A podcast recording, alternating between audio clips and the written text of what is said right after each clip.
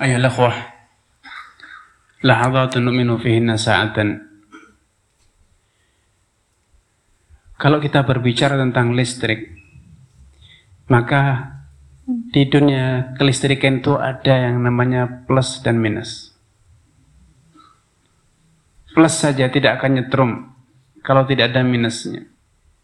Minus saja juga tidak nyetrum kalau tidak ada plusnya. Karena memang demikianlah sunatullah. Allah menciptakan dunia ini dalam kondisi berpasang-pasangan. Wa min kulli syai'in khalaqna zawjain la'allakum tadhakkarun. Segala sesuatu diciptakan dalam kondisi berpasang-pasang tanpa terkecuali. Hanya Allah yang Maha Esa. Adanya pasangan dalam semua urusan itu salah satu bukti dari tauhidullah azza wajalla bahwa yang esa secara mutlak hanya Allah. Selebihnya ada pasangannya. Bahkan manfaat dari segala sesuatu itu baru akan ketahuan kalau kita mengenali pasangannya, lawannya. Wabididdiha tatabayanul asya. Menjadi satu kaidah bahwa untuk mengenali sesuatu lebih sempurna, kita harus kenal lawannya. Kalau kita ingin tahu siang, ketahuilah malam. Orang yang kenal malam dengan baik, dia akan paham apa itu siang dengan sempurna. Orang yang pernah hidup miskin, pernah hidup di masa jahiliyah, dalam kebodohan, dia akan lebih bisa menghargai arti harta, kekayaan, akan lebih bisa menghargai arti ilmu dan hidayah. Kan itu Islam akan pudar kata Umar bin Khattab. Innama tunqadu ural islami urwatan urwatan idza nasha'a fil islami man lam ya'rif al jahiliyah.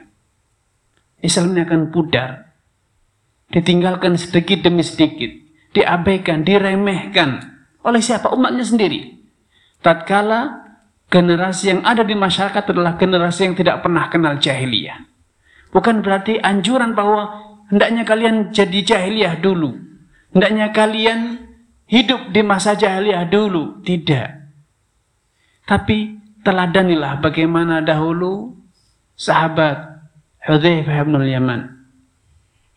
Beliau bukan hanya belajar mengenali yang baik, tapi beliau mengenali pula yang buruk itu seperti apa. Bukan untuk diikuti, diamalkan, diajarkan, tapi untuk diwaspadai.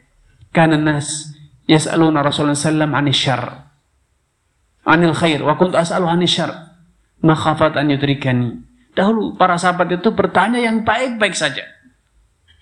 Sedangkan aku bertanya yang buruk-buruk. Karena aku khawatir kalau-kalau aku kembali terjatuh dalam yang buruk tersebut. Kalau-kalau aku terjatuh dalam yang buruk tanpa aku sadari. Karena Orang yang tidak tahu kejelekan, dalam dirinya ada rasa penasaran. Kayak apa sih? Kok bisa segitunya? Masa ada yang kayak gitu? Itu rasa penasaran. Akhirnya penasaran mencoba. Seperti apa sih rasanya? Orang yang tidak pernah mabuk, tidak pernah minum khamar, dia bisa hafal ayat, dia bisa hafal hadis. Dia bisa menghindari khamar, betul. Tetapi kewaspadaan orang yang seperti ini tidaklah sama dengan kewaspadaan orang yang pernah mabuk. Orang yang sudah pernah tahu khamar itu seperti apa. Dampak yang pernah dia alami ketika dia mabuk seperti apa. Dia akan lebih waspada setelah dia bertobat. Karena itu salah satu uh, ciri baiknya seorang, bahkan salah satu orang yang terbaik di dalam Islam adalah orang yang semula paling benci terhadap Islam. Kalau dia dapat hidayah, dia akan menjadi orang yang paling kuat berpegang dengan Islam. Ya itulah ilm. Banyak dari kita, antum, generasi kita ini, generasi yang mendapat nikmat yang luar biasa. Orang tua sadar mengajarkan kita ilmu agama sejak dini menyekolahkan kita di sekolah agama sejak kita masih kanak-kanak. nasib antum lebih baik dibanding kita. Saya baru belajar agama setelah lulus SMP, pernah nakal di SMP. Pernah tidak sampai SMP belum bisa baca Al-Quran dengan baik. Banyak dari antum sejak lahir sudah mendengar ayat Al-Quran. Sudah diajari hafal surat-surat pendek. Dikenalkan dengan hukum-hukum Islam, Ya gulam, samillah diajarkan kepadanya. Diajarkan kepadanya rukun Islam. Diajarkan kepadanya halal haram. Tapi kelemahan orang yang tidak pernah hidup di masa jahiliyah adalah dia punya rasa penasaran yang belum pernah terobati. Akhirnya apa? Masa iya sih sekedar kenalan, chatting, WA sama lawan jenis bisa menyebabkan zina. Kan cuman happy-happyan saja, cuman kenal-kenalan iseng saja, ngintip aja sih. Ngintip profilnya, lahir tahun berapa sih? Saya dengan dia tua siapa? Hanya itu semula. Ya itulah pintu yang dibuka oleh iblis untuk menjerumuskan dalam perzinahan. Semua orang yang berzina berawal dari situ. Yang antum tidak percaya hari ini mengatakan masa sekedar ngintip profil berzina, sekedar ngelirik berzina. Perzinaan semua yang di dunia ini diawali dari kenalan, diawali dari kirim WA, grup bersama, reuni, diawali dari iseng nyapa, kenalan di warung. Eh, mbak belanja, belanja di mana? Dari mana? Dari situlah berzina itu berawal. Orang yang sudah hidup malang melintang di dunia gelap, dia udah ngerti bahwa dia terjatuh dalam zina yang berawal dari itu. Cantik sih enggak. Hitam, iya. Tapi terbiasa kenalan, terbiasa boncengan, terbiasa bertegur sapa, terzapa bersilaturahmi katanya. Bertamu, berkirim hadiah, bangunkan sahur, halo fulana, sudah sahur belum? Awalnya dari situ. Banyak dari antum yang tidak percaya bahwa zina diawali dari hal yang seperti itu. Tapi orang yang di luar sana, mereka sudah pernah merasakan itu. Bisa jadi dia yang berzina, bisa jadi keluarganya yang berzina, bisa jadi saudaranya, tetangga, temannya. Bukan karena yang diajak zina itu cantik, bukan.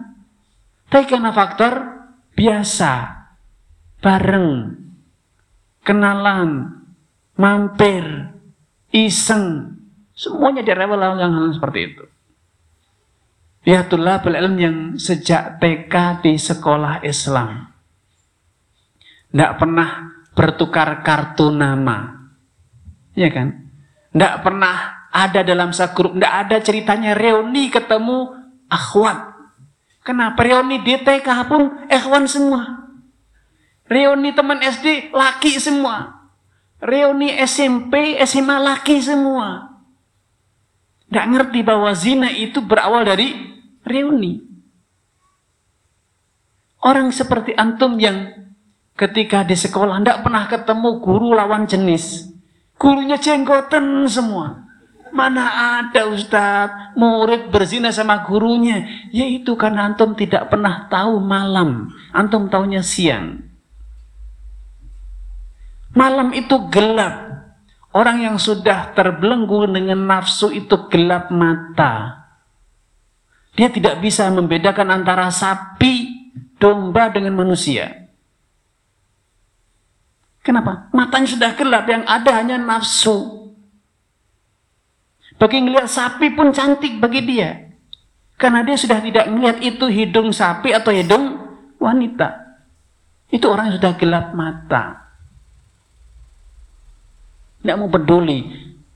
Mau mahasiswa, mau mahasiswi, mau itu cleaning service, mau itu pemulung, mau itu nenek-nenek. Kalau orang itu sudah gelap mata.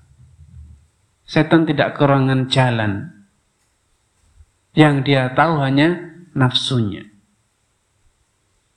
Ya tulabul ilm waspada.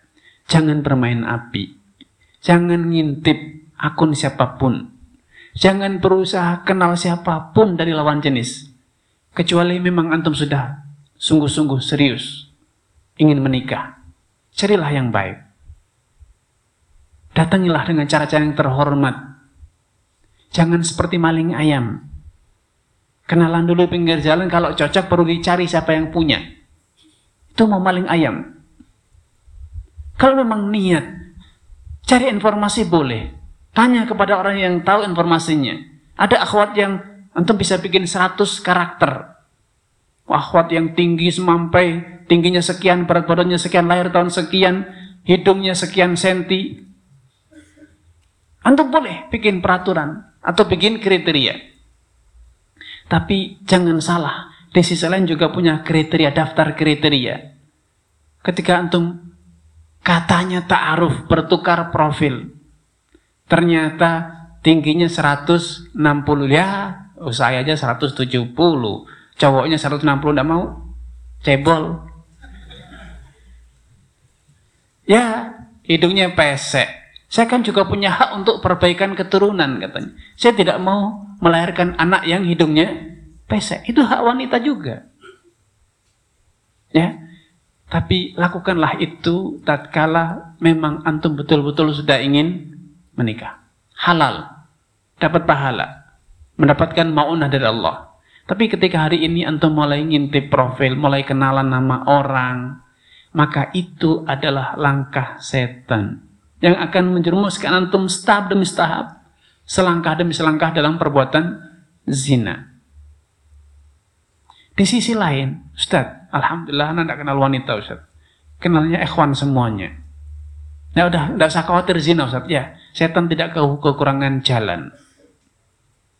Kaumnya lebih Lut. Apa yang kurang jenggotan semua. Karena berawal dari jenggotan itulah mereka terjatuh dalam zina. Merasa tidak perlu menjaga auratnya. Udah tidur sarungan, pakai celana pendek atau mungkin cuman segitiga emas. Udah aman, laki semua Ustaz, tidak ada yang nafsu di sini. Iya, antum tidak bernafsu, tapi orang lain yang bernafsu. Setan tidak kekurangan akal. Kalau antum tidak bisa digoda, orang lain yang menggoda dia. Agar tergoda dengan antum. Makanya, suatu hari sahabat bertanya Rasulullah, auratuna ma na'ti minha wa ma nadhar. Ya Rasulullah, aurat kita ini mana yang apa yang boleh dilakukan, apa yang tidak? Apa yang harus dilakukan dan apa yang dihindari? Beliau mengatakan, ihfaz auratak illa ma illa min imra'atik aw ma malakat yaminuk. Jaga auratmu. Tutupi kecuali dari istrimu dan budak hamba sahayamu. Ara'aita law kan ahadun khalian. Gimana kalau dia senang sendiri? Allah ahaqu an yustahya minhu. Ada manzilah yang lebih tinggi dibanding dibanding sekedar tidak terancam di apa namanya lecehkan. Tidak sekedar itu tapi kita punya akhlak punya adab. Harus malu dengan Allah Subhanahu wa taala. Ya ilm. Sadarilah bahwa antum menjadi orang baik itu bagus tapi harus ingat bahwa di sana ada ancaman setan memiliki seribu satu cara untuk mencelakakan antum. Kalau tidak mampu digoda dengan perempuan, digoda dengan yang jenggotan, bisa jadi malah kena. Digoda dengan laki-laki, bisa jadi malah kena. Kenapa?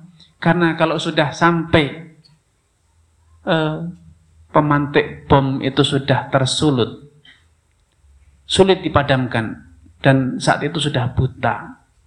Tembok pun kelihatan cantik. Ya, karenanya ya tulabul ilm jaga. Jaga harga diri antum masing-masing. Waspada. Setan akan selalu menggoda kita dari segala arah. Karena antum tahu, menjaga kehormatan itu adalah syaraf. Itu karamah. Dan di sisi lain ada mahana, ada kehinaan. Setan selalu akan menjajakan kehinaan itu. Semua fadail, semua kehormatan lawannya adalah zillah, kehinaan. Setan akan menjerumuskan antum dalam kehinaan. Kalau antum tahu bahwa menutup aurat menjaga aurat itu adalah fadilah.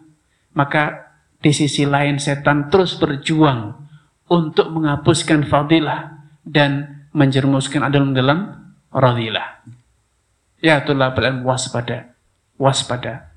Itulah satu-satu yang harus kita lakukan. Satu-satu yang bisa kita lakukan adalah senantiasa waspada. Karena setan kalau tidak bisa menjatuhkan kita dari sisi kanan, disungkurkan kita di sisi kiri. Tidak dari belakang, dari depan kita digoda. Dan demikian seterusnya. Halo sallallahu. Wassalamualaikum warahmatullahi wabarakatuh.